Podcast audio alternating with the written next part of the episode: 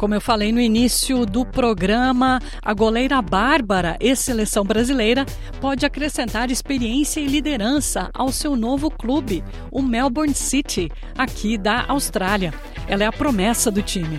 Nosso correspondente em São Paulo, Luciano Borges, conversou com Mariana Spinelli, da ESPN Brasil, que acompanha de perto a carreira do novo reforço do Melbourne.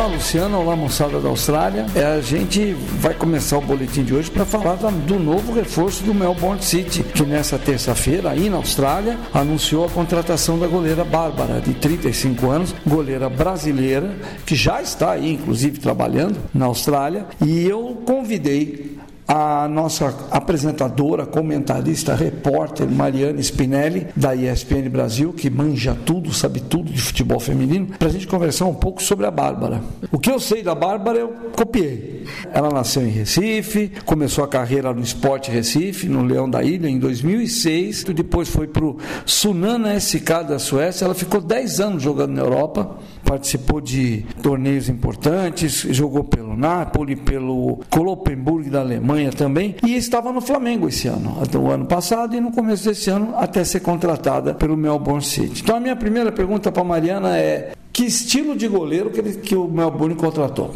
Tudo bem, Luciano? Tudo bem, pessoal da Austrália? Bom, para falar da Bárbara, eu acho que é muito mais sobre também uma, uma personagem da seleção brasileira. A Bárbara é uma goleira histórica. Quando você pega uma carreira desde 2006, ela estava na última Copa, por exemplo, foi convocada pela Pia de forma até muito surpreendente. Porque Claro, a maturidade do goleiro vem numa idade mais avançada, mas a Bárbara já está numa fase mais de começar a tirar o pé do acelerador. Então ela estava no Havaí Kinderman, no Flamengo e agora vai para jogar no Melbourne. Já não é a mesma Bárbara que a gente viu um, uma vez. Uma Bárbara com algumas questões ainda de velocidade, de reflexo, mas é uma liderança nata. Assim, a Pia, quando ela convoca a Bárbara para a Copa, mesmo sem ela ter feito parte do ciclo, é um recado de precisamos ter vozes importantes dentro do vestiário. E a Bárbara tem um respeito de, da geração antiga, das mais veteranas, e é uma goleira com muito respeito, obviamente, com as jogadoras que estão chegando agora, passa essa segurança. A Bárbara ganhou algumas coisas né, com a seleção brasileira. A gente tem aqui duas medalhas de ouro em Jogos Pan-Americanos, né, os Jogos Pan-Americanos do Rio, 2007, Toronto, 2015. Teve duas de prata, uma no Pan de Guadalajara e na Olimpíada de Pequim, que aliás, para os brasileiros que lembram, foi uma tristeza, porque o Brasil jogou muito durante o tempo regulamentar, durante a prorrogação perdeu o gol até não querer mais e foi derrotada no fim pelos Estados Unidos e ficou com a prata. Seguida, né? Porque antes já tinha em Atenas. E já é... tinha na Copa do Mundo também, né? Para a Alemanha já tinha sofrido um um revés ali que acabou com o nosso sonho. Que, que ela, ela, jogou, né? A Bárbara estava nessa seleção vice-campeã mundial, né? Isso. Então, agora, o que escola de goleiro? O Brasil tem uma escola de goleiros, quer dizer, que a gente pode dizer que as goleiras são têm um fator muito bom. A gente dizia antigamente, nós, homens, que o problema com goleira no Brasil é que jogo aéreo era um terror. Uhum.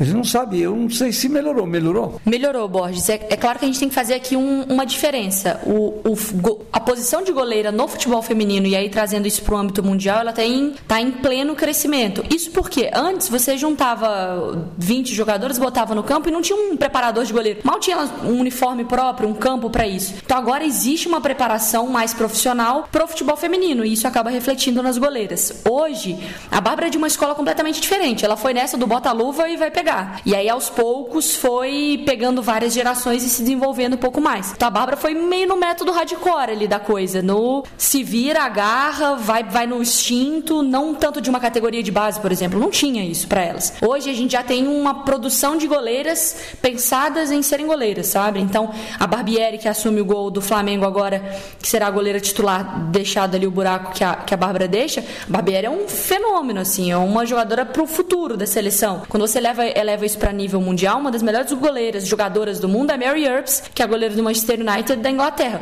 O nível de goleiras está crescendo à medida que você profissionaliza o esporte como um todo. No Brasil, a gente está começando a dar essa atenção também, porque são coisas que são é técnica, é um impulso, é uma hora de sair, é o reflexo. Se você não tem um treinamento para isso, você não desenvolve também. Não dá para exigir todo mundo nasça sendo uma goleira de ponta. Uma última pergunta: dá para arriscar e dizer que a Bárbara pode fazer a diferença no Melbourne? acho que pode, eu acho que vai ser bom para a Bárbara e eu acho que vai ser bom. O Melbourne vai ser bom para a Bárbara e a Bárbara vai fazer o bem também para a equipe. Porque a Bárbara ela traz experiência, ela traz liderança, ela querendo ou não, ela conhece ali aquele espaço debaixo da trave como ninguém, assim. E eu acho que é um momento também para ela às vezes sair um pouquinho aqui do foco, porque como uma goleira fica muito tempo num cargo, ela oscila, ela é elogiada, ela é criticada. Então quando você sai do centro ali do foco, ela consegue talvez jogar de uma, de uma forma até um pouco mais leve, sem pensar muito na torcida, na corneta, na pressão, na expectativa do que a gente já viu, do que a gente já deixou de ver da Bárbara. Eu acho que ela pode reencontrar o bom futebol dela e o futebol na Austrália também tem crescido de nível, então ela pode absorver muitas coisas ainda. Bom, obrigado, Mariana. Te agradece e voltamos semana que vem com mais notícias aí para vocês. São Paulo para SBS, Luciano Borges.